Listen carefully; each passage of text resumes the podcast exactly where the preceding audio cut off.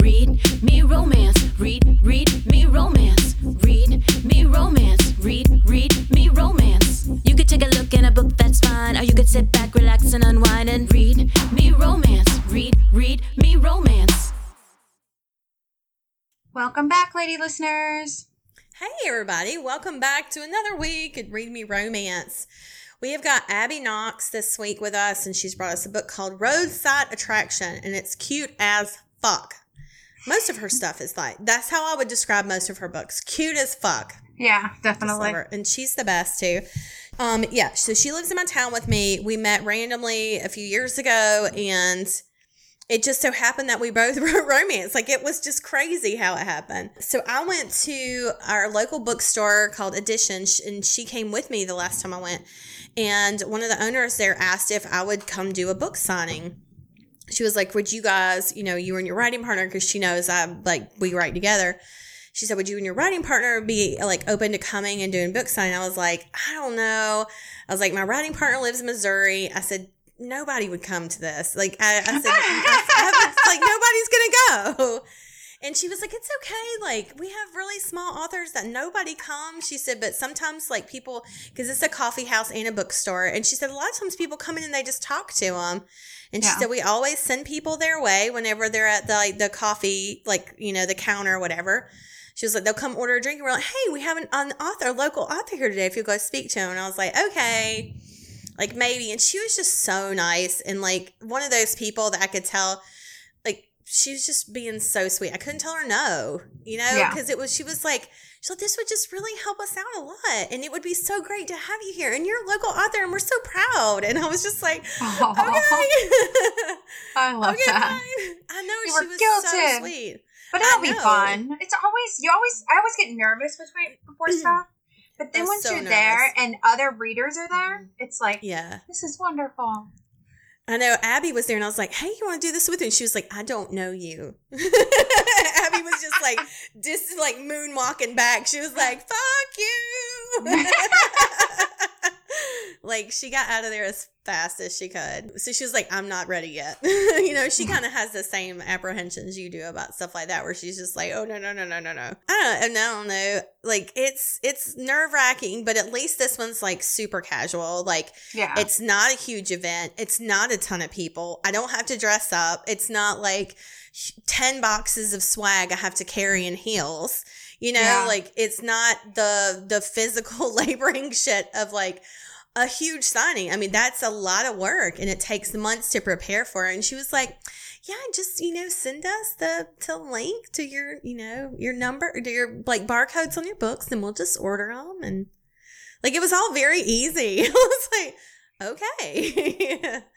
so if you're be fun. listening and you want to come, it's in November. It's November 6th. It's a Saturday. It's here in North Carolina. Come see it. so I've invited Mel. I don't know if she'll come. I haven't gone anywhere. I was supposed to go on a few trips that I canceled. I know, I know. I think that's why I'm like okay with this one, just because like it's local, it's just me. You know, it's not like it's a ton of other authors that are going to go. Like, I'd be nervous to, to go to a big signing. I would. Yeah. Or, you know, like seeing a ton of people. I just don't think that many people will come, you know.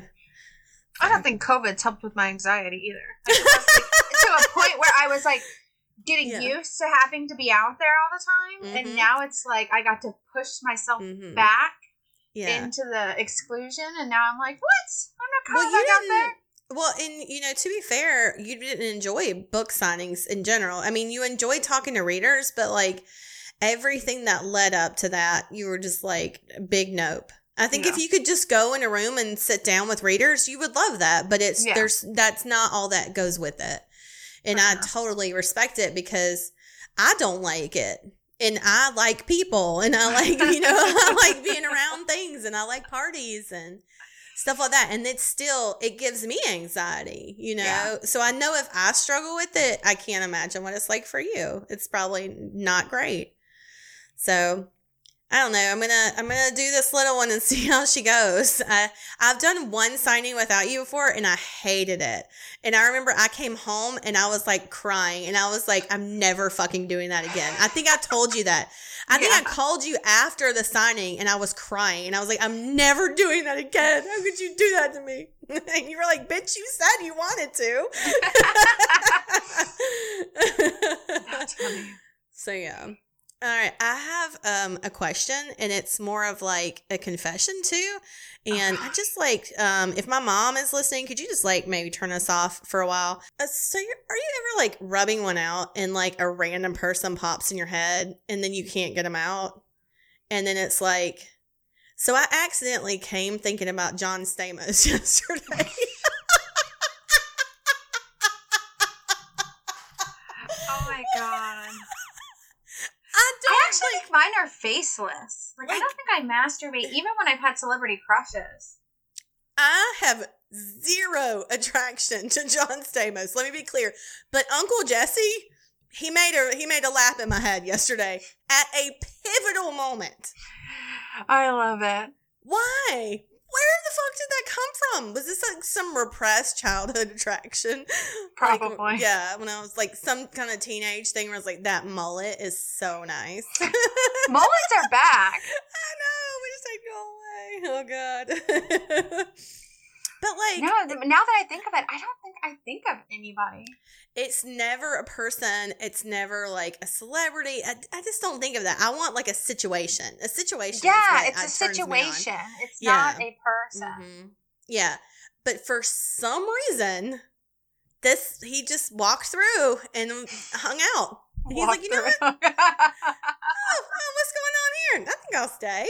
And i was just like no! And then as as i'm reaching the peak pivotal moment i just started laughing because i'm literally thinking of john stamos and i can't get him out of my fucking head. That's wonderful. Why why why does this happen I haven't even thought about him in God. Me either. I, I thought he was dead. like, what? Know. When? When did this happen? What is uh, wrong with my vagina? I I don't even try to answer that question. Like, what's oh my wrong with my vagina? no, no. Like, she is in intense therapy. But, like, if this happens to you, write us and let us know. I'd love to know about a moment when the wrong person popped into your head at that wrong moment. The wrong person at the wrong moment. And that's what John no, Stamos was to me yesterday. Yeah, I was seriously like, I just started laughing because I was just like, really? You just totally fucked this up. it just, it was comical. It wasn't even hot. That's amazing. so stupid. I hate myself. All right, let's do some lady listener emails. All right. I have me. several. All right. Hey, ladies, not sure if you're still looking for fantasies, but I wanted to share mine anyways. It is a, it's not a sexual fantasy, but man, does it make me all giddy inside. My biggest fantasy right now is for my husband to surprise me with a house. A house! What the talking. I just love surprises. There is something in my man, there is something in my man knowing exactly what I want and just doing it that makes me excited.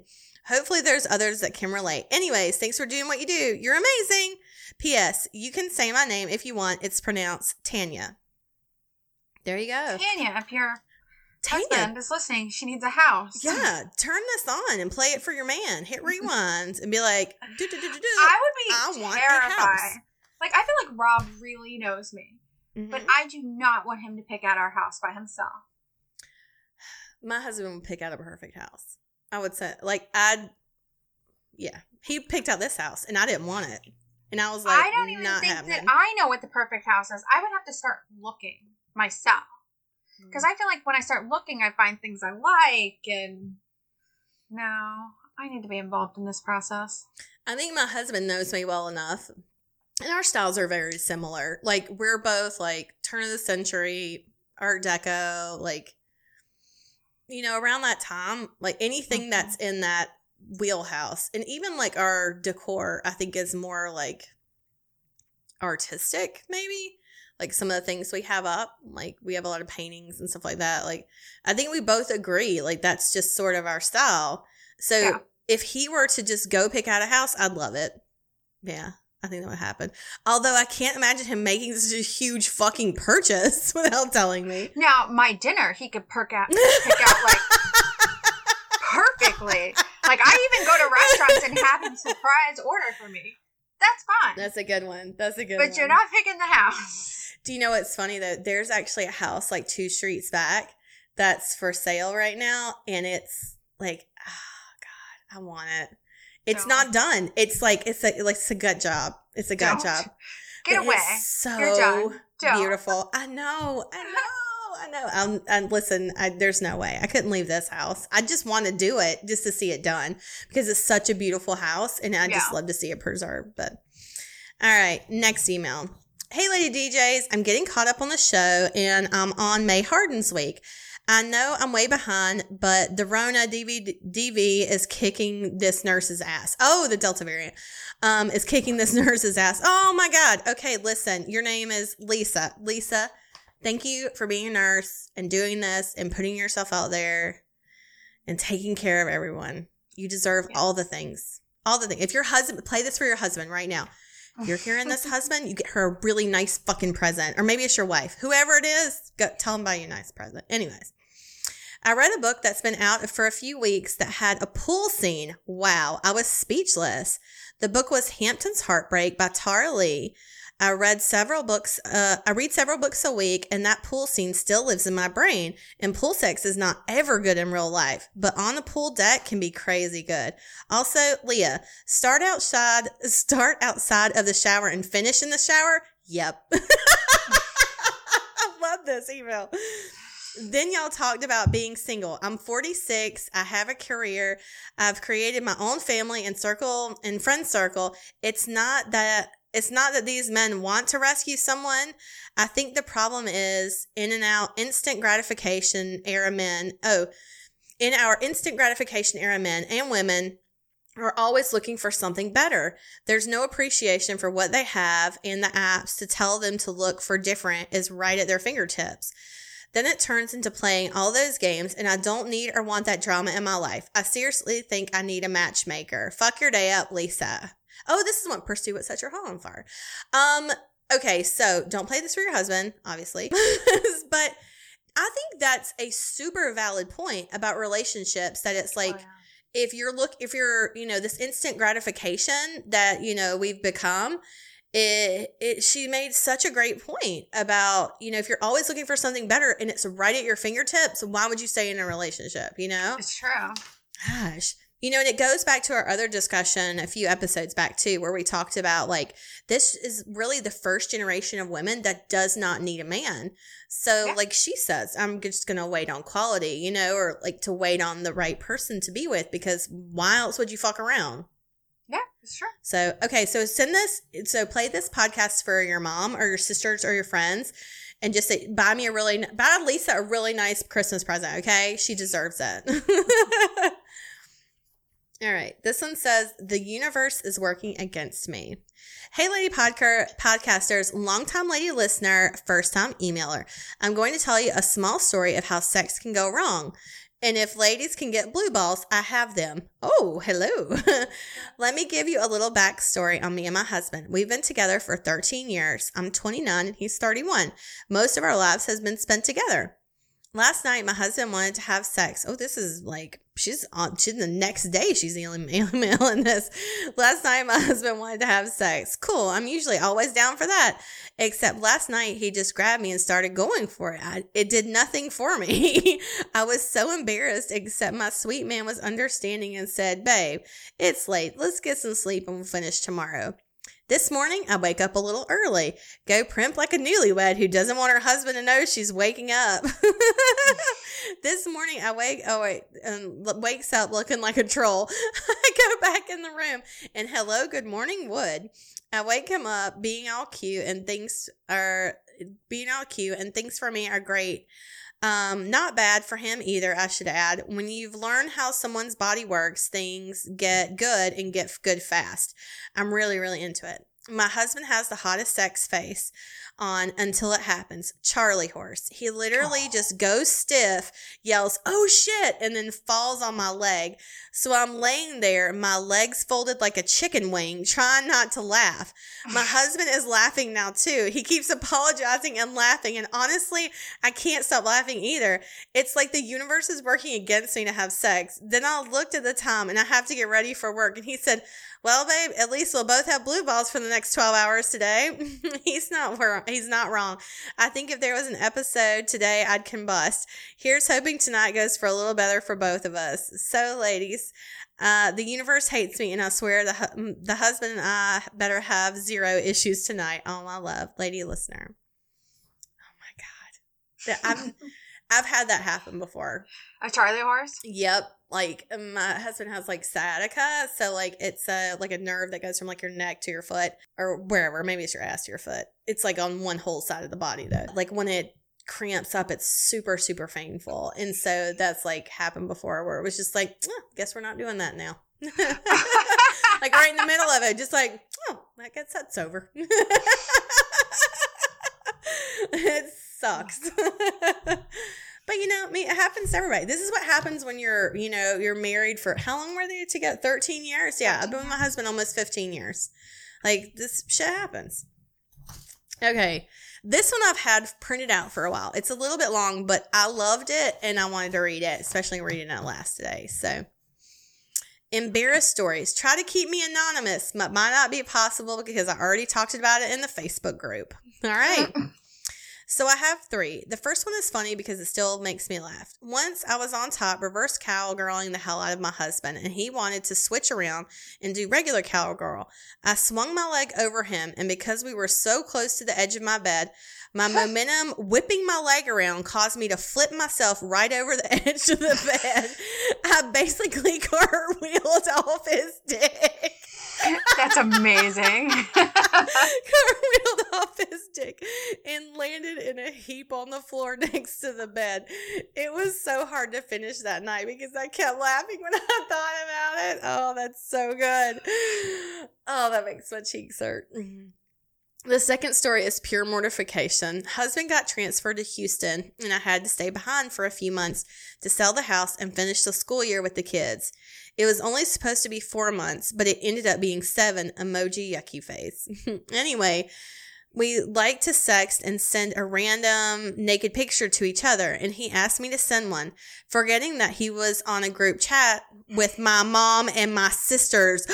when I say he asked me to send one to him, that was putting it nicely. He sent me some very descriptive filthy shit talking about what he would do to me when he saw me next and how he was going to make me come so hard. One of my sisters laughed it off and still teases me about it. The other one, more conservative sister, said, Well, that was interesting and let it go.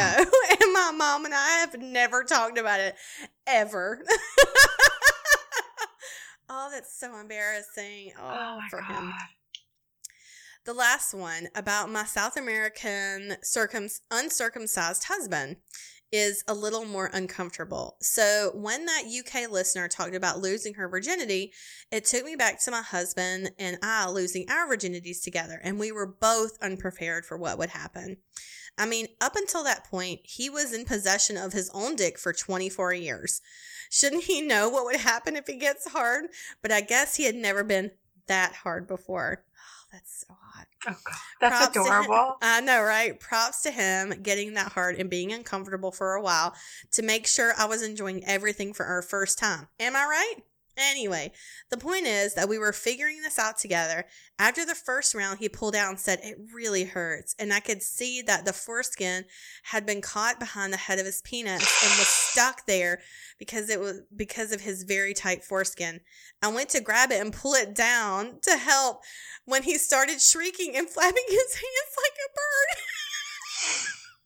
flapping his hands like a birdie, trying to take flight and telling me not to touch it. He was in serious pain and didn't want to touch it himself. The poor head was just getting more and more red, like a cock ring just on the tip. The poor guy.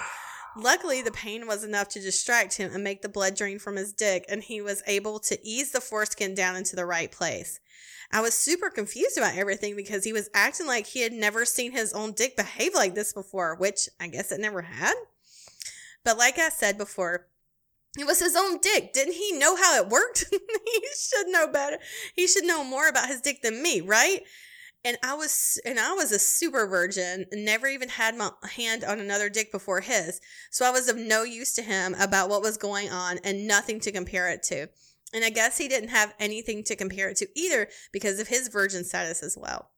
While he didn't need an emergency circumcision, maybe he would have been better off getting one because every once in a while his foreskin will get caught and then crack. Oh, this is like no joke. So that UK friend should know she did that guy a favor. Moral of the story the night in our sex lives ended up being fine, but I will never ever get the picture of his confused face followed by flappy bird hands out of my mind. Make today your bitch. That's amazing. Flappy bird hands took me the fuck out. That was so good. So good. Oh my God. All right. Let me tell you again what we got for Abby Knox this week. I love it. Abby, if you're listening, I hope you can appreciate just the the random roller coaster we've been on with you this week. And thank you so much for being with us. And I love you. And if you don't like this episode, you can I'll buy you coffee or something. I don't know. Just just tell me when you see me and I'll be like, "What? I don't know." So, anyways, um it, Abby's giveaway this week is a $50 Ulta gift card that I'm going to win. Um, an exclusive Ulta Gilmore Girls night in gift set and a Chilton Academy makeup pouch in blue plaid. The Gilmore Girls set from Ulta includes under eye cooling balm, lip scrub, facial mist, universal balm, and tinted lip oil. Um, she's got book two in the Roadside Attraction series. It's called Claiming Fate. That is out now. You'll get uh, the epilogue of this story. You'll get oh, actually, what she told me about with this book, Roadside Attraction, she had to shorten it to fit the the podcast time frame that we need. And so in the ebook, she is actually a lot more to the story that she had to, there was just a bunch she had to cut to make like the word count. So if you grab the ebook, you get like a ton more to this story that you're listening to, and there's epilogues and all this good stuff. And she introduces the couple that's in the next book. Nice. So make sure you grab grab Claiming Fate now. It's out today. And don't forget, I know I mentioned it last time, but the Great British Baking Show is coming back. So it's the perfect time to read her Homemade Heat series because the first book in it is called Judge Me and it's inspired by the Great British Baking Show. And it's got Paul Hollywood as like the leading guy. He's got steely blue eyes and gray hair. It's so fucking hot. So, anyways, let's play the second installment. Let's do it. We'll see you guys on the other side. Chapter 7 Juniper. After the single greatest burger of my life, I experienced the greatest shower of my life. The hot water spray cleans away all the tension and worry that ruled my life up until now. After the shower and an epic nap, I'm surprised to see Rex is still home when I come back downstairs. He stands when I step out onto the porch, and I notice how different he seems hair combed, clean shirt, fresh shave. He looks like a guy who's getting ready for a date. I thought you'd be back at work now that I'm safely tucked away, I remark. I notice his eyes roaming down my body, and I'm suddenly very aware that I'm in my bathrobe. His gaze seems to land on the spot where my hair drips water down my cleavage. No more cars to work on today, and I'd much rather be here to keep an eye on you. The idea that he's missing work makes me feel guilty. Yet the thought of his protectiveness floods me with warmth. But what if someone needs a tow or breaks down again? Then I'll get a phone call from the sheriff. You hungry? I shake my head and smile. No, those are not hunger pangs, but butterflies in my stomach. Rex looks disappointed, though only for half a second. He recovers, not letting me see his hopes dashed. But I'd love to go for a walk.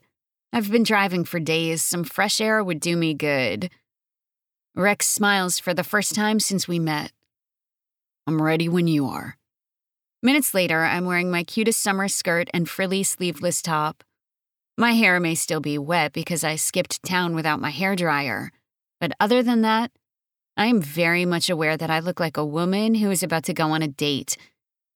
As I stroll around the mostly abandoned downtown square with Rex and Flash, it feels very much like a date. I listen as Rex tells me about the history of fate. Now, pretty much all we have is the curiosity spot, which ain't much of a curiosity, Rex says. I look up at him warily as we walk. Do I want to know what that is? When he laughs, my soul stirs. It's a hill out back of Ernestine's farmhouse. When you stand on the top, your compass goes wonky. I make a mental note to try out the curiosity spot before I leave town. Some folks think we should do something to get the attention of the Guinness Book of World Records, but that seems far fetched to me. I smirk. Like the world's largest ball of rubber bands? Yeah, he replies. People are already talking about selling souvenirs, but they don't even have the thing yet. What happened there? I say as we pass a brick building with boarded up windows. That's the textile mill. Not much to see there. I take a step closer, admiring the details. I love old buildings. I slip my hand in his and say, I'd love to see it inside. Rex hesitates. It's off limits. The town attorney says, I step in front of him. You are the mayor, aren't you? I'm not ashamed to admit I bat my eyelashes at him. What do you say, Flash? Rex asks the official mayor, yet never taking his eyes off me. Flash understands what I want and trots over to the chained front doors. Rex grumbles but gives in. Can't go that way. I don't have a key, but come on, I have an idea. Around the back of the building, we sneak inside through a loose board behind some overgrown bushes. Watch your step, Rex says, taking my hand. His touch reminds me of our wrestling match earlier, when he'd had my wrists pinned to my car. My body hums at the memory of that tense closeness. Once inside, it takes several minutes for my eyes to adjust to the dim light. When I do, however, it looks bigger inside than it does outside. In front of me, I see something so unexpected that I gasp. He asks, What is it? My mind reels for a minute, and I have an idea. It might work, or it might not, but I need to speak it. I know what you're supposed to do now, I say, turning to him. I didn't ask for a kiss, but that's what I get. There in the dusty, dark space, this man cups my face and kisses me so tenderly, my body ignites with need. I pull away and tell him, I, I meant about the Guinness Book of World Records thing. I have an idea. Rex's wide brown eyes are full of confusion. What's your idea? I tell him, and he studies me with interest. I can see how that might work, he replies, looking over at the thing that I see. Oh, it'll work. People will stop and take pictures of just about anything. Rex returns his gaze to me and says, Wait, you don't want me to kiss you? I smile up at him shyly. No, I definitely want you to kiss me. Good. Rex's arms go around my waist and cinch me close. Our mouths come together in a more heated kiss this time. And it's not long before I'm letting him slide his tongue against mine. I probe his mouth with my tongue, and his hands drag down my back. My nipples harden against his chest. I would feel embarrassed by how turned on I am, but then that familiar pressure against my pelvic bone reminds me I'm not alone. When his thick fingers dig into my hips, I let out a small moan of pleasure into his mouth. His hands travel lower, cupping my cheeks, our mouths still exploring, tongues diving and teasing and tasting. He's somehow gentle and forceful at the same time, threatening to undo me. It would take no effort at all to lose this gauzy skirt. Are we about to have sex in a dirty, abandoned building? Sure. Why not? My hands grab fistfuls of Rex's shirt when his firm fingers brush over the split between my cheeks. I whimper when he pulls away from the kiss. I wanted you the second I saw you. Even as you pointed that gun at me. I wanted you in my bed. I knew. I shouldn't cut him off with a kiss, but I'm so worked up, I need his lips on me again. And I need to feel his bare skin. My hands roam under his shirt and press against his firm midsection. Rex lets out a low groan as my greedy hands brush over his chest and down to his pleasure trail. I'm not expecting him to interrupt my explorations by taking my hands in his and resting them on his shoulders. Keep your hands out of the way so I can pet you. Has he met me? He should know I don't like men telling me what to do. But I can't help it. My pussy does enjoy being bossed around because it's wrecking my undies at the moment. When his big mitts cover both my breasts, yet more moisture pools between my thighs. My nipples react, sensitive and taut. Rex's thumbs strum the tight peaks, then make circles around them, as our joined pelvises create a wicked friction so hot it could light up this abandoned building. His hand slides down inside my skirt's waistband, slowly dragging from my ass to my front while his mouth tantalizes me with hot, wet kisses down my neck. His fingers slide and tug at my panties. That rough skin against my pussies makes me twitch. Pulling away from the kiss, both of us breathless, he asks, All good? To my surprise, I blurt out, No. He can't hide the disappointment in his eyes, but he's a gentleman. Okay. I smile, scolding myself for teasing him. You want me in your bed? You need to take me to your bed first. Chapter 8 Rex What Juniper wants, Juniper gets. It just so happens that our wants are aligned. She drives that fact home when she peels off her top and drops her skirt, turning away from me to toss her things in a pile on my bedroom floor. I see the bruise, by the color, I'd say it's about three days old. I step toward her, and she gasps as I pull her into my lap, facing away from me. With my arm around her waist, I gingerly trace the discoloration. You want to tell me about this, Mark? She shivers against me. My husband. My body stiffens. I'm such an ass, never asking if she's married. I didn't see a ring. I'm sorry, but if you're married, then we can't. It's over. Roy was his name. In our last argument, I fell. No. He pushed me, and I fell. Hit the corner of the coffee table. Rage builds inside my chest. No. Rage is what the Hulk feels. This bubble that rises inside me is that times a thousand. I'll fucking kill him if he shows his face around here. Already taken care of. I word my next question carefully. And how? He owed back rent to his brother Jimmy Earl. To settle up, Jimmy Earl made Roy an offer. One night with me.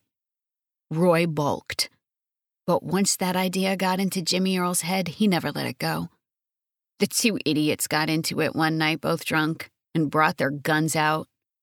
Jimmy Earl shot Roy, and I got the hell out of Dodge. If those two chuckleheads had been thinking straight, Roy could have counteroffered that stupid car. Well, now he's got a dead brother and no title. And I still got problems. I fold my juniper into my arms and slowly kiss her everywhere her pretty shoulders, her soft neck down her spine and carefully over the bruise. That's all my problem now, you understand me? Her body trembles, and I am momentarily lost in her softness against my bigger, ungainly body. She turns her head to the side and looks up at me with trusting eyes. For the next week, anyway. Until my car part arrives, right? Does she not see how this is turning into something else already? I cage her in my arms and pull her tight against me. Does this hurt when I do this? Juniper shakes her head, her eyes still on me. I speak low against her cheek, close to her ear, as I clutch her to me. Listen, I'm keeping you. When the troubles are over, I'm gonna keep on keeping you. I kiss her shoulder, trailing a path up her neck and against her nape. My muscles tighten as I watch the chill bumps rise across her skin and listen to her sigh, her body melting into me. Rex, in my bed. For as long as you'll let me, I'm keeping you. I slide one hand inside her bra and the other inside the band of her cotton underwear. I slip one finger in between her folds, slick with her wetness. Oh, her voice comes out raspy. I keep kissing her everywhere I can reach, while my filthy fingers squeeze her nipple and nudge her lower lips apart. I need to feel her everywhere. I need her to stay, and I'll do everything in my power to convince her. At the first swipe of my finger across her clit, Juniper's body stiffens against me. I pause my hand and whisper, Let go, Juniper. I can't. Let me help you. Do you trust me? It's a lot to ask after what she's been through. I. Yes. Yes, I trust you, Rex.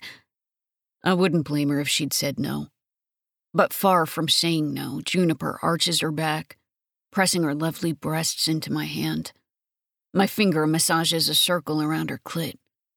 A squeak and a moan escape her throat as her release takes hold of her. I hold her to me as she shudders. Then her face turns to the side, sweetly nudging me as she strains for a kiss. Swiftly, I lay Juniper on her back and nestle in between her legs. I take her mouth in a searing kiss, owning it, claiming it for me. Pinning her under me, I lose myself in her mouth, her scent, her hair. Her arms and legs wrap me up tight, just where I need to be. Her body and soul claim me. I belong to no one but her. I have to tell you something, Rex, Juniper murmurs between kisses. That was the first time anybody ever. I mean, I've never finished before. Thank you for letting me do that for you, Juniper. Her smile goes from shy to bright in half a second. We'll have to make that happen again sometime, she says. I don't want to keep talking. I just want to do all the things with her. Sometime. How about now, sugar? Her eyes go wide. You can repeat that? Now? I smile down at her and kiss her sweet face. I could, but I'd like to use my mouth instead. Her nostrils flare, her eyes flash. You never. I cut her off with another probing, hungry kiss. I know, sweetheart. I know the type. He probably told you lots of things. When I'm done with you, you won't ever be saying his name ever again. You won't remember any other man. And no other man's name will ever come out of your mouth. You understand me? She bites her lip, and I can't stop myself. I have to kiss her again. And then her hand smooths over the bulge in my boxer briefs. Don't you want to? That can wait. I'm going to show you how a real man takes care of his woman. She nods, and she pulls me down for one more kiss before shedding her bra and panties. If it's too much, you tell me to stop. And if you need something to hang on to, you can grab onto my hair. I don't mind. Without another word from her, I plunge my face between her thighs, kissing her soft, sensitive folds, drinking in her sweet, dripping honey, licking from her bottom up to her clit. Her next climax comes quickly, brought on by my mouth sucking around her tight button. The next one takes a little longer, as I curl my tongue into her welcoming heat, massaging the hidden inner muscles in just the right spot. When Juniper cries out again, I nearly explode in my drawers. This third time, she shouts my name, and her body bucks against me. I hold her tight to me kissing her mouth to share her taste as her aftershocks roll through her. Chapter 9 Juniper. This big fellow between my legs just made me come three times in mere minutes. I didn't think it was possible. I also never thought I could trust a man again. I might be fooling myself, but I don't think so. Roy once said a woman's orgasm was a myth. Then he also said real men don't go down on a woman. I didn't believe it, but I never dared question him out loud. Mostly, my now dead husband made me feel small. Not Rex. I feel powerful and strong, full of possibilities, ideas, opinions. I feel like the person I always knew I could be. I look down and see the thing that's been leaving an indent in my pelvis. Rex's long, rigid cock twitches when my eyes lock onto it. Reaching down, I take it in my two hands while Rex sucks his breath in through his teeth and curses quietly. The skin is soft and velvety around a steely center. I realize this is the first time I've really looked at one. I feel silly saying it out loud, but I know Rex won't laugh at me. It's pig. With hooded eyes, he replies, It's yours. I'm yours. Mine. I hardly know what to do with one this size. Do you. Do you want to finish in my mouth? Rex growls. All I want is to get lost inside you, stretch you while you squeeze me until I burst. I don't know what to say. I just let the words roll all over me, triggering all sorts of fantastic, slutty ideas. I can get a condom, he says, taking my silence as hesitation. I use an IUD and I'm clean. No one has touched me in years. He smiles in understanding. Same except for the IUD. We laugh together, and I'm amazed at how calm I feel. Who knew that grown ass humans could actually talk like adults during sex? With his eyes on me, Rex guides himself into my heat, slowly stretching. His mouth and tongue tease my nipples, helping me take all of him. I've never felt so cared for or so full. The slide in and out feels delicious made even more so as he tenderly kisses me through it. Where did he come from? He thrusts, gauging my reaction, and underlining every movement inside me with a kiss. The deeper, more fervent his thrusts, the more passionate he kisses me. I've never felt so cherished. The two of us looking each other in the eye is a gift. It's so intimate, I have to work hard to fight off tears too often, I've wished to escape my circumstances, even escape my own body during sex. Rex has given me the gift of myself. Chapter 10 Juniper This could work, Rex says, looking over my chicken scratch sketch on the diner napkin. I sip my chocolate milkshake and smile as Rex looks over my business plan for the town. I know a few things about yarn, and we'd have to take precautions against moths and bad weather. But I think it could work. Rex scratches his head. If we could get the mill back up and running, we could make more yarn. And that would be something. I beam at him. It just so happens I used to know how to work machines like that on a much smaller scale, but I can do it. Ruby comes by to refill our waters and peers down at the napkins. Once you get there, Plans for a nursery? I blush. Ruby winks. This is the fifth night in a row that Rex and I have shared dinner at the diner. I ordered the salad because my jeans are starting to feel tight, despite our exciting bedroom activities. Rex looks up and explains everything we've talked about.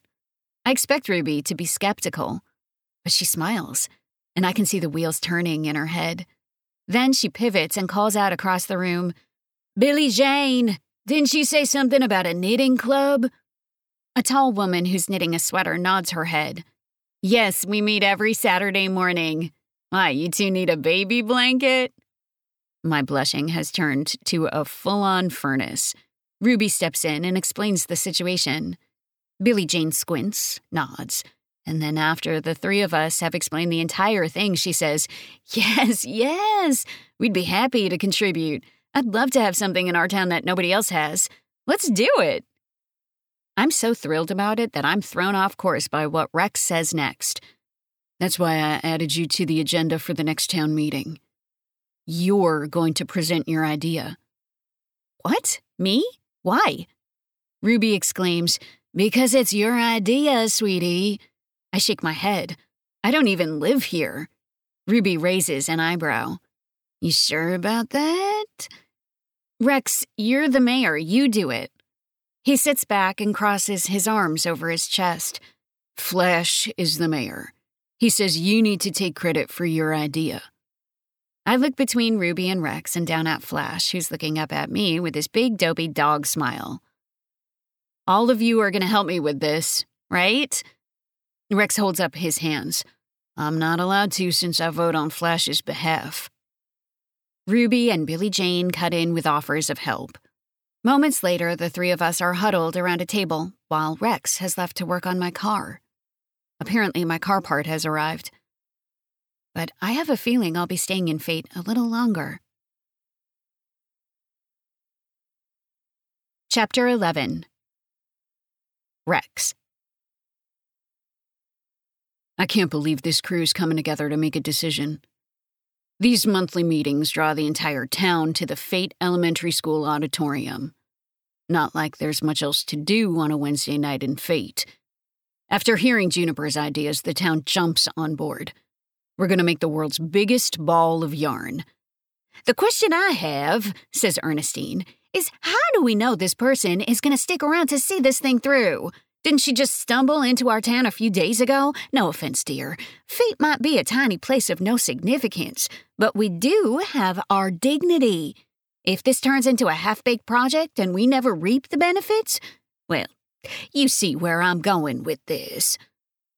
I can't blame Ernestine for being protective of our town. It might be the most reasonable opinion she's shared with the council in years. Danny looks thoughtful. As we can all see, the mayor has a high opinion of Miss Rawlins. That's good enough for me. All eyes in the room turn to where Juniper sits, with Flash's head nestled in her lap. A low murmur ripples through the crowd. Becky Flutter clicks her pen and looks over the proposal. I've heard everyone's opinions, and I'm wondering if it will ease your concerns, Ernestine, if we offered Ms. Rawlins a job? Fate is pert near broke, Councilwoman Flutter. Ernestine replies. Juniper stands up and says, I'll do it for free. Whatever job you want to call it, I'll do it. My heart explodes and breaks at the same time. I have never been so proud of anyone in my life. It's then that I know. I love her. I will always love her. She is my person. Danny motions to call for a vote, and everyone agrees that they need a minute to discuss the terms while Juniper is not in the room. Danny asks her to step outside, to which she agrees. Y'all don't need me in here. I'll go with her.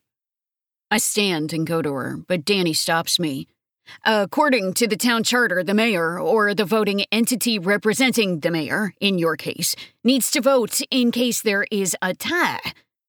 I scrub my hand over my face. Danny, you know there ain't gonna be any tie. I spit the words out. Anyway, it's a conflict of interest for me to vote on my girlfriend's employment. Juniper melts into me. Good. I'm glad she's not uncomfortable with that title, even though I just sprung it on her. Danny flips through the charter and says, Actually, not in the case of a volunteer. Ms. Rawlins, we'll just be a minute and someone will call you back in after we've voted. I escort Juniper to the side door, hand her Flash's leash, and kiss her forehead. Take Flash. This should just take a minute. She nods and kisses me on the cheek. I'll be fine. Chapter 12 Juniper Flash strains on the leash, which is unusual for him. What's the matter, boy? You need to potty? That, or he might want to play with the kids on the playground. Either way, I decide to take him for a walk. Not a long walk, just around the elementary school. I'm excited when I pass by the playground, thinking about what's about to happen. This may be a tiny town with not much going on, but those kids seem content and happy. I turn left, and Flash seems to calm down, if still a bit whiny. Flash's agitation rises once again when we circle back to the street, though. Well, go if you need to go, buddy. While I'm struggling with Flash, I miss the sound of a car approaching. I neither hear nor see anything unusual until it's too late. Hands grab me. I yelp in surprise. Flash snarls and barks. Out of the corner of my eye, I see it. The flame job on a black car, its engine rumbling, its headlights off. Tough to see at dusk, away from the playground lights. I scream and spit. Hands, feet, fangs, and fur fly, and for a minute, I think I'm gonna get away from Jimmy Earl. The next thing I know, my attacker has Flash's leash knotted around my wrists, and he's using the remaining length to fling me into the Cadillac's back seat. The door closes, locking me in. I'm not worried about the restraints. The dumbass Jimmy Earl wouldn't know the difference between a slip knot and a sheepshank. What I'm concerned about is that he's removed the rear door locks. Slow down, you idiot! You're going too fast! You're gonna hit somebody! Jimmy Earl ignores me and instead cranks the stereo, taunting me with the music, that music. The song that played at my and Roy's wedding. Have you lost your mind? But Jimmy Earl can't hear me. I knew it was all too good to be true. I should have known the second I started to feel safe that something terrible would happen. The car slows at a barricade blocking Main Street. What the hell? Detour? What for? I look up and I see a traffic sign redirecting traffic down Ivy Street. I say nothing, even though I know that doesn't make sense. Ivy Street doesn't circle back to Main but jogs west and will take us out to the country. Getting lost in the sticks with Jimmy Earl is not my favorite idea at the moment, and I start to panic. But then we approach another street closure, with traffic signs indicating we head back south toward downtown. What the hell is going on in this town? I think back to something Rex told me. Sheriff Mooney can be a little nutty with his schemes, but now I want to hug the man. With a surge of hope, I tell Jimmy Earl to just follow the signs. We'll get there. He snorts.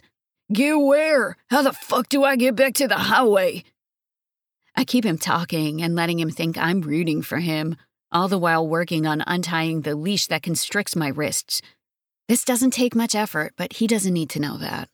I reach into my purse and pull out the 38. Pressing the steel against the back of Jimmy Earl's greasy head, I'm as calm as I've ever been. Because this is not the end for me. Now listen, Jimmy Earl. In about 60 seconds, you're going to see a sign for the curiosity spot. And you're going to pull over in that driveway, and we are going to wait there for the police. Jimmy Earl scoffs. Or what? I don't know if you noticed, but I have a gun to your head, dipshit. You ain't gonna shoot me. You ain't got it in you. But you do have something I want. I cock the gun. I don't have anything that belongs to your brother except this gun. He laughs. You misunderstand me, sweetheart. I need the title to this car. What? Why would I have the title? Because the car is in your name. Roy couldn't get the loan to finance it, so you had to co sign. That was so long ago, I'd forgotten. That's why you grabbed me? Why didn't you just ask me?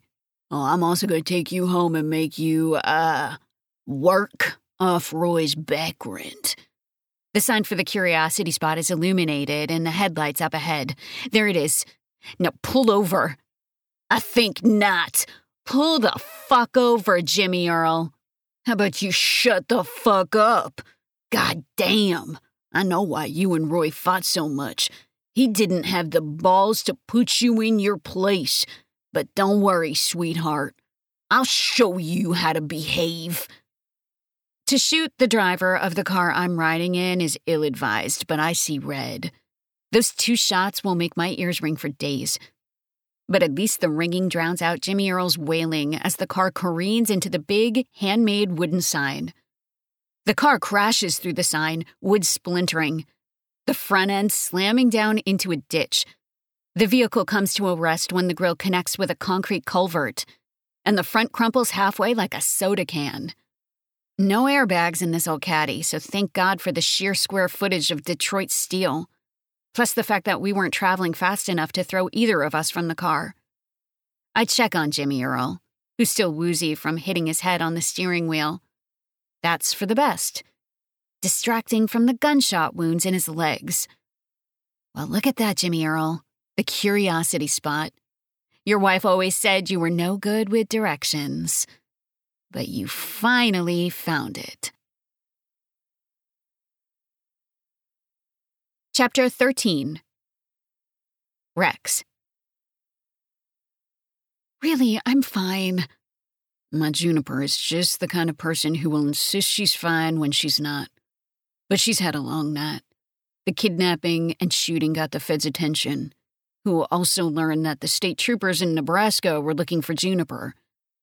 After giving her witness statements on Roy's death, plus her account of the dust up with Jimmy Earl, my girl looks tired.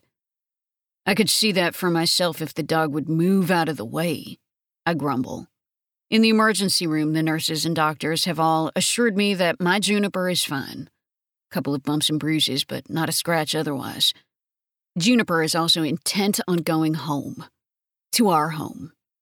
But I need to check her over myself. Flash, get down. I order.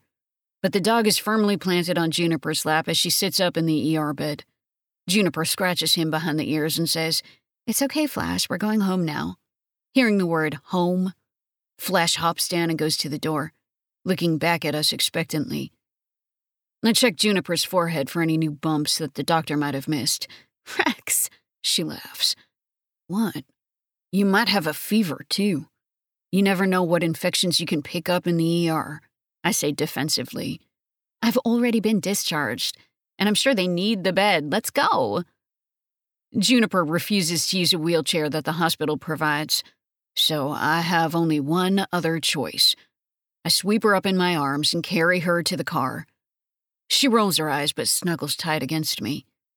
On our way out, we run into Sheriff Mooney, who's talking to the two deputies standing guard at Jimmy Earl's exam area as he awaits surgery. Is he in pain? My Juniper is too forgiving for that piece of shit. I can't stand it. Fuck that guy, I mutter. Sheriff informs us that the doc says Jimmy Earl should make a full recovery from the two shots in his legs. As long as the county presses charges, he'll likely be stuck in the county jail at least until he enters a plea. Seeing as we have almost no crime in fate, this is the most excitement the county attorney has had in a while, so you can count on it. Juniper's arms around my neck tighten as she replies, He's lucky I didn't shoot him in the nuts. I need to get my girl home, but I'm also curious about something. Sheriff, any reason all those streets happen to be closed off tonight? Sheriff Mooney rubs the back of his neck sheepishly. I didn't want to spook our girl by telling her the feds were looking for her. You seemed to like her so much, so I decided she needed to stay. Then, when I heard her car park came in, well, I, I figured I had no choice. I shake my head and mutter about our crazy town. Wouldn't be the first time, won't be the last. My Juniper notices my silence for the entire ride back to Fate. I know what you're doing, Rex. You're beating yourself up because you weren't there. Don't. I let her talk, and I hear what she's saying. But the truth is, that's only part of the reason why I'm upset with myself. When I think back on the woman I knew a few days ago, so untrusting and scared, I can't believe where we are now. I shouldn't have left you alone, I tell her as she sinks into a hot bath, her hair piled on top of her head. I should have been there. Juniper starts to contradict me again, but I have to insist she lets me finish what I'm saying. But mostly, I'm beating myself up because of what I should have said before all that happened. I wanted to tell you that I love you. I blew out a long breath. I've never said that to anyone, not even to Flash. It feels good to say it.